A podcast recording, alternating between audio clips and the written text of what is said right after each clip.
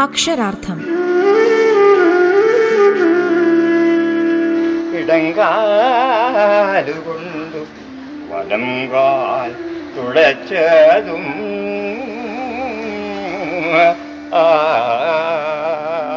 അയ്യപ്പ പണിക്കർ കവിതയുടെ ചാരുരൂപം.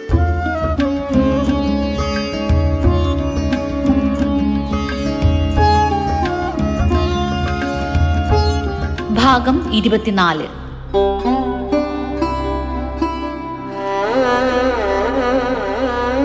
വരുമെന്നു ചൊല്ലി നീ ഘടികാര സൂചിതൻ പിടിയിൽ നിൽക്കുന്നില്ല കാലം.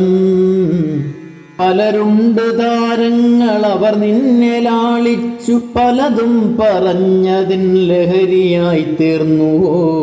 പറയൂ മനോഹരി സന്ധ്യേ. പറയൂ മനോഹരി സന്ധ്യേ പരലോക സംഗീതി കേട്ടുലയിക്കുവാൻ മറിവാനതിന്നതിൻ മറവിയായി തീർന്നുവോ? പറയൂ മനോഹരി സന്ധ്യേ പറയൂ മനോഹരി സന്ധ്യേ ആധുനിക സാമൂഹിക ജീവിതത്തിന്റെ ഒരു ഹാസ്യ ഹാസ്യചിത്രം രൂക്ഷവർണങ്ങളിലാണ് ഈ കവിതയിലൂടെ അയ്യപ്പ പണിക്കർ വരച്ചിടുന്നത്. അമേരിക്കൻ നാഗരികതയുടെ നിറം പിടിപ്പിച്ച വൈകൃതങ്ങളിലും അതിനിടയിൽ അമർന്നു പോകുന്ന ഹൃദയത്തിന്റെ പിടച്ചിലുകളിൽ നിന്നാരംഭിച്ച് ഇന്ത്യൻ ജീവിതത്തിന്റെ തകർച്ചയിലേക്ക് വ്യാപിക്കുന്ന ഒരു ചിത്രം ഉപരിപ്ലവമോ സങ്കുചിതമോ അല്ല തന്നെ സാർവകാലികവും സാർവജനീനവുമായ മാനവിക പ്രശ്നങ്ങൾക്കും അതിൽ പ്രാമുഖ്യം നൽകിയിരിക്കുന്നു.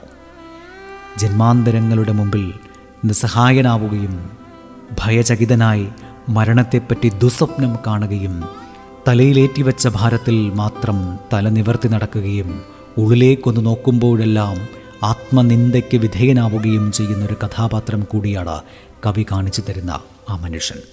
കെ എസ് നാരായണപിള്ള തുടർന്ന് പറയുന്നു. സത്യത്തിന്റെ ഭീകരമായ രൂപത്തെ ഭയപ്പെടുന്ന ആധുനിക മനുഷ്യന്റെ രണ്ട് തരം പ്രതികരണങ്ങളാണ് പണിക്കർ ഇവിടെ ചിത്രീകരിച്ചിരിക്കുന്നത്. നമുക്ക് ഈ മിഥയിൽ വിശ്വസിക്കാം. സത്യം അതാർക്ക് വേണം എന്നതാണ് അതിൽ ഒരു പ്രതികരണം. ലഹരിയിൽ മുഴുകി സ്വയം മറക്കാൻ മനുഷ്യരെ പ്രേരിപ്പിക്കുന്ന ശൂന്യതാബോധത്തിന്റെ ഒരു കഥയാണ് ഇതിലൂടെ സൂചിതമാകുന്നത്. അസത്യത്തിന്റെ ശക്തിയാൽ നാം ഇന്നും ജീവിക്കുന്നു. സ്വർഗത്തിൽ നിന്നും നരകത്തിൽ നിന്നും പുറത്താക്കപ്പെട്ട് ഭൂമി മാത്രം ശരണമായി ഇന്നത്തെ ഈ നിമിഷം പിളർന്ന് അതിനുള്ളിൽ കഴിയുകയാണ് നമ്മൾ. എന്നിങ്ങനെ യുദ്ധങ്ങൾ ഉയർത്തുന്ന സർവനാശ ഭീഷണിയെ നേരിടാൻ സംഘടിക്കുന്ന ക്രിയാത്മകമായിരിക്കുന്ന പ്രതികരണമാണ് മറ്റൊന്ന്. സംഘടിതമായ ശക്തി അവർക്ക് പ്രത്യാശയ്ക്ക് വക നൽകുന്നു. സാമൂഹ്യ ജീവിതത്തിലെ സുപ്രധാനമായൊരു സംഭവ വികാസമാണിത് പക്ഷേ ഇത്തരം സംഘടിത സംരംഭങ്ങൾ പ്രകടനത്തിലും മുദ്രാവാക്യങ്ങളിലുമൊക്കെ അവസാനിച്ചു പോകുന്നില്ലേ എന്ന് സംശയിക്കാം. സമൂഹ മനസ്സാക്ഷിയെ താൽക്കാലികമായി ഉണർത്താൻ അവയ്ക്ക് കഴിയാറുണ്ടെങ്കിലും ജീവിതത്തെ പൊതിഞ്ഞു നിൽക്കുന്ന കാർമേഘങ്ങൾ മാഞ്ഞു പോകുന്നില്ല എന്തായാലും ഇപ്പറഞ്ഞ പലായന മനോഭാവവും പ്രതിഷേധ പ്രകടനവും മനുഷ്യജീവിതത്തിന്റെ തകർച്ച ഒഴിവാക്കാനാവില്ലെന്ന വീക്ഷണഗതിയാണ് കവി ആത്യന്തികമായി ഇവിടെ പ്രകടിപ്പിക്കുന്നത്. പ്രകൃതി വിരുദ്ധമായ ജീവിതത്തിന്റെ അനിവാര്യമായ ഫലങ്ങളെക്കുറിച്ചുള്ള ബോധം മനുഷ്യ മനസ്സിൽ ഉണർത്താൻ പണിക്കർ പരിശ്രമിക്കുകയും ചെയ്തിരിക്കുന്നു. പലായന മനോഭാവത്തിന്റെയും യുദ്ധവിരുദ്ധ പ്രകടനങ്ങളുടെയും ചിത്രീകരണങ്ങളിൽ കവിയുടെ സന്ധ്യാസങ്കല്പത്തിന്റെ രണ്ടു വശങ്ങളാണ് പ്രത്യക്ഷപ്പെട്ടു നിൽക്കുന്നത്. അർദ്ധാന്തകാരത്തിൽ പ്രപഞ്ചത്തെ മുക്കുന്ന സന്ധ്യയുടെ മായികവും വശ്യവുമായ ലാവണ്യമാണ് അതിൽ ആദ്യത്തേത്. മറ്റൊന്ന് ഇരുട്ടിന്റെ ഭൂപടത്തെ തുരന്ന് ദൂരെ നിന്ന് വന്നെത്തുന്ന നക്ഷത്രശോഭയുടെ പ്രത്യാശയുമാണ്. യുദ്ധവിരുദ്ധ പ്രകടനക്കാർ വഹിക്കുന്ന മെഴുകുതിരികളുടെ തിളക്കത്തിന് സന്ധ്യാവേളയിലെ നക്ഷത്രകാന്തിയോടാണ് കവി അഭേദം കൽപ്പിച്ചിരിക്കുന്നത്. രണ്ട് വിഭിന്ന ഭാവങ്ങളാർന്ന സന്ധ്യയുടെ ചിത്രീകരണത്തിലൂടെ ജീവിതത്തിന്റെ സങ്കീർണ ഭാവം കൂടിയാണ് അയ്യപ്പ പണിക്കർ വ്യഞ്ജിപ്പിച്ചിരിക്കുന്നത് യുക്തിസഹമായ രീതിയിൽ ബന്ധിപ്പിക്കാത്ത ചിതറിയ ചിത്രങ്ങളിലൂടെ ജീവിതത്തിന്റെ വിവിധ വശങ്ങളെ അദ്ദേഹം ചിത്രീകരിച്ചിരിക്കുന്നതും ഏറെ ശ്രദ്ധേയമാണ്. കവിതയിലെ അടിസ്ഥാന സങ്കല്പത്തിനൊത്ത ബിംബാവലിയും ശില്പവിധാനവും സ്വീകരിച്ചുകൊണ്ട് ഒരു സിംഫണിയുടെ രൂപത്തിൽ ജീവിതത്തിന്റെ സമഗ്രമായ ഒരു ചിത്രം രചിക്കുക എന്നതായിരുന്നു പണിക്കരുടെ ലക്ഷ്യം. പകലുകൾ രാത്രികൾ എന്ന ശീർഷകം പ്രസക്തമായി തീരുന്നതും ആ ഒരു അർത്ഥത്തിലാണ്. ഇവിടുന്നു വന്നിത്ര കടുകൈപ്പുവായിലെന്നറിയാതുഴന്നു ഞാൻ നിൽക്കേ. കരിവീണ മനമാകെരിയുന്നു പുകയുന്നു. മറയൂ നിശാഗന്ധി സന്ധ്യേ. ഒരു താരകത്തെ വിഴുങ്ങുന്നു മേഘം ഇരുളോ വിഴുങ്ങുന്നു കരിമേഘജാലം. ഇരുളിന്റെ കയമാർന്നു പോയി താരയൂഥങ്ങൾ ഇനി നീ വരൊല്ലേ വരൊല്ലേ. ചിറകറ്റ പക്ഷിക്കു ചിറകുമായി നീ ഇനി പിറകെ വരൊല്ലേ വരൊല്ലേ. അവസാനം അവസാന യാത്ര പറഞ്ഞു നീ ഇനിയും വരൊല്ലേ വരൊല്ലേ. മൃതരായി മൃതരായി ദഹിച്ചുപോയി നീ വെച്ച മെഴുകിൻ തിരികളും സന്ധ്യേ. ഇനിയില്ല ദീപങ്ങൾ ഇനിയില്ല ദീപ്തികൾ ഇനിയും വെളിച്ചം തരല്ലേ? ഒടുവിൽ നിൻ കാലടിപ്പൊടി കൂടി തട്ടി എൻ പടിവാതിൽ കൊട്ടിയടച്ച പോലെ. മറയൂ നിശാഗന്ധി സന്ധ്യേ നിന്റെ മറവിയും കൂടി മറയ്ക്കൂ. നീ തന്ന ജീവിതം നീ തന്ന മരണവും നീ കൊണ്ടുപോകുന്നു സന്ധ്യേ. അവസാനം അവസാനം അവസാനം ഈ യാത്ര അവസാനം അവസാനമല്ലോ. അവസാനം അവസാനം അവസാനം ഈ യാത്ര അവസാനം അവസാനമല്ലോ. അക്ഷരാർത്ഥം ഇടവേളയ്ക്കു ശേഷം തുടരും. റേഡിയോ കേരളയിൽ നിങ്ങൾ കേട്ടുകൊണ്ടിരിക്കുന്നത് അക്ഷരാർത്ഥം. അയ്യപ്പ പണിക്കർക്ക് എഴുതുക എന്നാൽ പുതിയതൊന്ന് സൃഷ്ടിക്കലായിരുന്നു.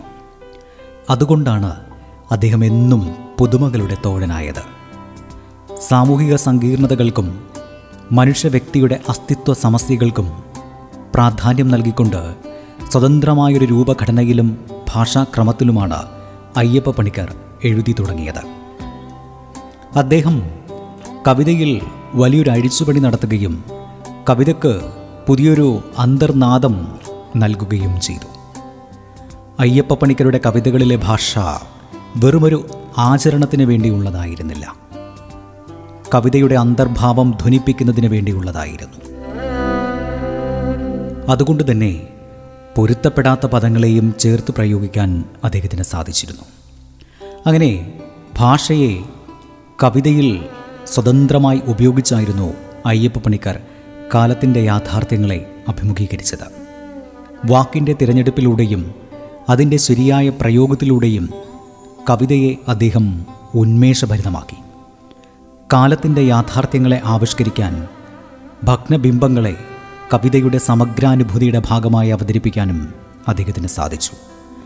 ഭാഷയെ മെറ്റഫറുകളിലൂടെ വളർത്തി അതിലൂടെ പുതിയ പദരചനയും ശിഥിലബിംബ പ്രയോഗത്തിനും മുക്തഛന്ദസ്സിനും ദാർശനിക ഗരിമയ്ക്കും കറുത്ത ഫലിത പരിഹാസങ്ങൾക്കും പ്രതിഷ്ഠ നൽകുകയും ചെയ്തു. പ്രശസ്ത പത്രപ്രവർത്തകനും എഴുത്തുകാരനുമായ ടി കെ സന്തോഷ് കുമാർ അയ്യപ്പ പണിക്കരുടെ കവിതകളെ ഇങ്ങനെയാണ് നിരീക്ഷിച്ചിരിക്കുന്നത്. അദ്ദേഹം പറയുന്നു അയ്യപ്പ പണിക്കരുടെ കവിതയുടെ കാതൽ യാഥാർത്ഥ്യങ്ങളെക്കുറിച്ചുള്ള അവബോധമായിരുന്നു. ദുരന്ത സമസ്യകളെയും അസ്തിത്വ പ്രശ്നങ്ങളെയും തീവ്രമായി അവതരിപ്പിച്ചപ്പോഴും പ്രത്യക്ഷ രചനാ സംഗീതങ്ങളൊന്നും അദ്ദേഹം സ്വീകരിച്ചതുമില്ല. യാഥാർത്ഥ്യത്തിന് നേരെയുള്ള കഠിനമായ അസഹിഷ്ണുതയിൽ നിന്നാണ് ആ കവിതകളെല്ലാം തന്നെ ഉറവെടുത്തിരുന്നത്. എന്നാൽ യാഥാർത്ഥ്യത്തിന്റെ പരിചിതഭാവം രചനയിൽ നിന്നും അകറ്റി നിർത്തുകയും ചെയ്തു. ജീവിതത്തിൽ നിന്നും നേരിട്ട് വരുന്ന അനുഭവങ്ങളെക്കാൾ അധികം കലയിലൂടെയും സാംസ്കാരിക സ്വരൂപങ്ങളിലൂടെയും കിട്ടുന്ന അനുഭവങ്ങളാണ് കവിയെ പ്രചോദിപ്പിച്ചിരുന്നത്. ഇതൊരു പ്രത്യേകതരം മനസ്സാണ്. സംസ്കാരത്തിന്റെ സ്മൃതികളിൽ ജീവിതത്തിന്റെ വർത്തമാനത്തെക്കാൾ അധികം ഉത്തേജിതമാകുന്ന മനസ്സ് അയ്യപ്പ പണിക്കരുടെ കൃതികളിലുടനീളം അത്തരമൊരു മനസ്സിന്റെ പ്രകാശനമുള്ളതായി കാണാം. അയ്യപ്പ പണിക്കരുടെ സത്യവൃക്ഷത്തിൽ അസത്യങ്ങൾ കായ്ക്കുന്നു എന്ന കവിത കേട്ടിട്ട് തിരിച്ചു വരാം. ജഹാന ഖരീം ചൊല്ലുന്നു.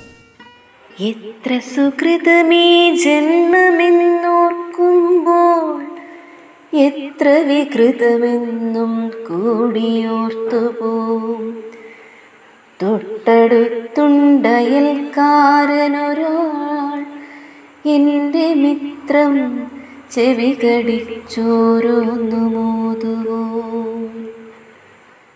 ദൃഷ്ടി മറഞ്ഞാലെതിരെ പറയുവോൻ ഇഷ്ടനെനിക്കവൻ ദുഷ്ടനെന്നാകിലും ചക്കരമാവിന്റെ തുഞ്ചത്തിളം കിളി കൊക്കുകോർപ്പിച്ചു മധുരം തിരക്കുന്നു.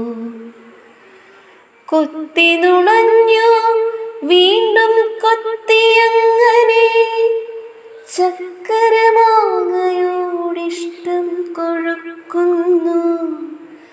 ചക്കരമാങ്ങയെ ഇല്ലാതെയാകുന്നു. അസ്തമനത്തിനൊരുങ്ങി സൂര്യൻ വസ്ത്രമൊക്കെ അഴിച്ചു കരയ്ക്കു വെച്ചിട്ടതാ.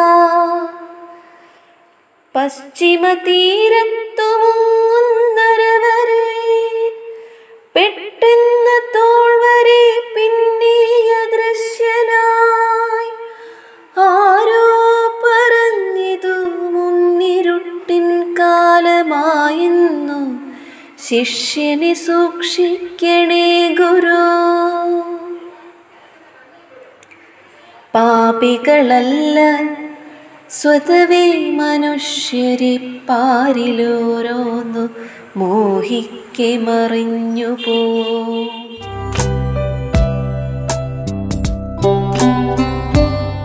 ജീവിതത്തിന്റെ വർത്തമാന സന്ധികളെ കാൽപ്പനികവും യാഥാസ്ഥിതികവുമായ കാവ്യ സങ്കേതങ്ങളിലൊന്നും തന്നെ വീണുപോകാതെ ആവിഷ്കരിക്കാൻ അയ്യപ്പ പണിക്കർക്ക് കഴിഞ്ഞിരുന്നു. മൗലിക പ്രതിഭയുടെ സ്വഭാവങ്ങളിലൊന്ന് പാരമ്പര്യത്തെ നിർജീവമായി കാത്തുസൂക്ഷിക്കുന്നതിന് പകരം അതിനെ വർത്തമാനവുമായി സജീവമായി ബന്ധപ്പെടുത്തി പുതുക്കിയെടുക്കുക എന്നുള്ളതാണ്. പാരമ്പര്യവാദിയല്ലാത്ത അയ്യപ്പ പണിക്കർ തന്നെയാണ് സമകാലീന ഭാഷാ കവിതയിൽ പരമ്പരാഗത ചിന്താഗതികൾ ഏറ്റവും സമൃദ്ധമായി ഉപയോഗിച്ചിരുന്നത്. അയ്യപ്പ പണിക്കരുടെ കാവ്യലോകത്ത് ഇതിന്റെ ഏറ്റവും നല്ല പ്രത്യക്ഷങ്ങളൊന്നായിരുന്നു കുരുക്ഷേത്രം എന്ന കവിത. പാശ്ചാത്യ സാഹിത്യങ്ങളിൽ മാത്രം കണ്ടിരുന്ന ആധുനിക പ്രവണതയുടെ ശക്തിയും സൗന്ദര്യവും അതിൽ സമ്മേളിച്ചിരുന്നു. കുരുക്ഷേത്രം അങ്ങനെ മലയാളത്തിൽ പുതിയൊരു അനുഭവമായി മാറുകയായിരുന്നു. സന്തോഷ് കുമാർ തുടരുന്നു. അയ്യപ്പ പണിക്കരുടെ കാവ്യലോകത്തിന്റെ അന്തർഭാവവും ആവിഷ്കാരവും പാരമ്പര്യ ബോധധാരയുമായി ബന്ധപ്പെട്ടുകൊണ്ടാണ് ആധുനികതയുടെ അകം കാഴ്ചകളിലേക്കും പുറം കാഴ്ചകളിലേക്കും വളർന്നു വന്നത്. രചനാത്മകമായ ഒരു കാവ്യ സ്വാതന്ത്ര്യത്തിലൂടെ അദ്ദേഹം സ്വന്തം കാലത്തെ എഴുതുകയും ചെയ്തു. കവിതയുടെ നിയതമായിരിക്കുന്ന ചട്ടക്കൂടുകൾ തകർക്കുകയും വ്യവസ്ഥകൾ ലംഘിക്കുക എന്നതും രചനാതന്ത്രമായി സ്വീകരിച്ചു. അതാകട്ടെ പലപ്പോഴും പരമ്പരാഗതമായ പരാവർത്തനത്തിന് വഴങ്ങിയതുമില്ല. വ്യാഖ്യാനങ്ങൾക്ക് അതീതമായി കേവലം അനുഭവേദ്യമായ ഒരു ജീവിത വീക്ഷണം ദൃശ്യമാവുകയും ചെയ്തു. ഞാൻ എം എൻ കാരശ്ശേരി. അയ്യപ്പ പണിക്കരുടെ മരങ്കേറി എന്ന കവിതയാണ് ഞാൻ ആലപിക്കുന്നത്. സാർ എന്താ ഇന്ന് ഈ മരത്തിൽ കയറിയിരിക്കുന്നത്? എന്ന് ഞാൻ തമാശ മട്ടിൽ ചോദിച്ചപ്പോൾ സാർ അത് വലിയ ഗൗരവത്തിൽ എടുത്തുകൊണ്ട് പറഞ്ഞു. എന്താ? എനിക്ക് മരക്കൊമ്പിൽ ഇരുന്നു കൂടെ? ഞാൻ ഇവിടെ ഇരുന്ന് കാറ്റുകൊള്ളുന്നത് ചിലർക്കൊന്നും രസിക്കുന്നില്ലെന്ന് എനിക്കറിയാം. എല്ലാവർക്കും അസൂയയാ. കുശുമ്പ് എന്ന് ഇംഗ്ലീഷ് ഞാൻ പറഞ്ഞു. അല്ല അങ്ങനെ ചോദിച്ചതല്ല. സാറ് കയറി ചൂടാകാതെ ബി പി കൂടും. കേറുന്നെങ്കിലും മരത്തിന്റെ കൊമ്പിൽ തന്നെ കയറണോ സാറിന് ചൂട് തന്നെ ചൂട് എന്നിട്ട് പറഞ്ഞു. പിന്നെന്താ? ആനയുടെ കൊമ്പിൽ കയറിയിരിക്കണോ. വേണമെങ്കിൽ നീയും ഇവിടെ വന്നിരുന്നോ എന്ന്. വേണ്ട സാറേ. ഞാനും കൂടെ മരം കയറി നടക്കുന്നില്ല. കുരങ്ങന്മാരാ ഇങ്ങനെ മരത്തിൽ കയറിയിരിക്കുന്നത്. സാർ അവിടെ തന്നെ ഇരുന്നു. കുറെ കഴിയുമ്പം താഴെ വരും എന്നും കൂടെ ഞാൻ പറഞ്ഞു. അപ്പോൾ നമ്മുടെ സാറ് പതുക്കെ ഇല്ലാത്ത വാലും ചുരുട്ടി താഴോട്ടൊരു ചാട്ടം. എന്റെ അടുത്ത് വന്ന് പറഞ്ഞു നീയില്ലാതെ ഞാൻ എന്തിനാ മരത്തിൽ കയറിയിരിക്കുന്നത്? അത് കൊള്ളാം. അത് കൊള്ളാം എന്ന് ഞാനും വിട്ടില്ല. കൊറിയയെ പറ്റിയും ജപ്പാനെ പറ്റിയും അറിഞ്ഞുകൂടാത്ത കാര്യങ്ങളൊക്കെ സംസാരിച്ചു. രാത്രി ഒരുപാടായപ്പോൾ ഇനി ഉറങ്ങണ്ടേ എന്ന് പറഞ്ഞുകൊണ്ട് രണ്ടുപേരും അങ്ങ് ഉറങ്ങിപ്പോയി. ഹാസ്യരസത്തിന്റെ പാരമ്പര്യം മലയാളത്തിന് എന്നും സ്വായത്തമായിരുന്നു. നമ്മുടെ സാഹിത്യത്തിന്റെ സമാന്തരധാരകളായിരുന്നു ഫലിതം കലർന്ന സാമൂഹിക വിമർശനവും ആധ്യാത്മികതയിൽ ഊന്നിയ ഗൗരവം നിറഞ്ഞ ദുരന്തബോധത്തിലുറഞ്ഞ മറ്റൊന്നും. പ്രതിഭാശാലികളായവരുടെ കൃതികളിലെല്ലാം ഈ ധാരകൾ വൈവിധ്യമാർന്ന അനുപാതത്തിൽ കൂടിക്കലർന്നിരിക്കുന്നത് കാണാം. ആധ്യാത്മികത പോലെ തന്നെ ആക്ഷേപഹാസ്യവും അതിജീവനോപാധിയാണ്. നമ്മുടെ കലയിലെ അതിജീവന തന്ത്രത്തിന്റെ രണ്ട് വശങ്ങളായിരുന്നു ഫലിതവും ആധ്യാത്മികതയും. ഏറ്റവും പ്രാചീനമായ അനുഷ്ഠാന കലാരൂപങ്ങളിലും നാടൻ പാട്ടുകളിലും ആ പാരമ്പര്യ സങ്കലനം ആരംഭിക്കുകയാണ്. കാലഘട്ടത്തിന്റെ സംസ്കാരത്തിന് അനുയോജ്യമായി ഈ രണ്ടു ധാരകളുടെയും സ്വഭാവത്തിന് വ്യത്യാസമുണ്ടായിട്ടുണ്ട്. സി വിയുടെയും ചന്തുമേനോന്റെയും ഹാസ്യം താരതമ്യപ്പെടുത്തിയതിൽ തന്നെ ഇത് വ്യക്തമാകുന്നതാണ്. ആഖ്യാന സാഹിത്യത്തിൽ ചന്തുമേനോന് ശേഷം ബഷീറാണ് ഈ ഒരു ധാരാ സംയോഗത്തെ ആവിഷ്കരിച്ചത്. ആധ്യാത്മികതയ്ക്കും ഫലിതത്തിനും ഒരു പുതിയ അധ്യായം ബഷീർ എഴുതി ചേർക്കുകയും ചെയ്തു. മുടിയേറ്റും പടയണിയും മുതൽ നീണ്ടുകിടക്കുന്ന ഒരു പാരമ്പര്യ സമന്വയം മലയാള കവിതയിൽ നവീകരണം നേടുന്നത് അയ്യപ്പ പണിക്കരിലൂടെയാണ്.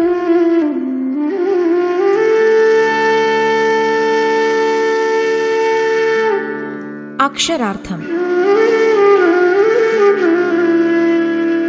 ഇടങ്കാലുകൊണ്ടു വലം കാൽ തുടച്ചതും.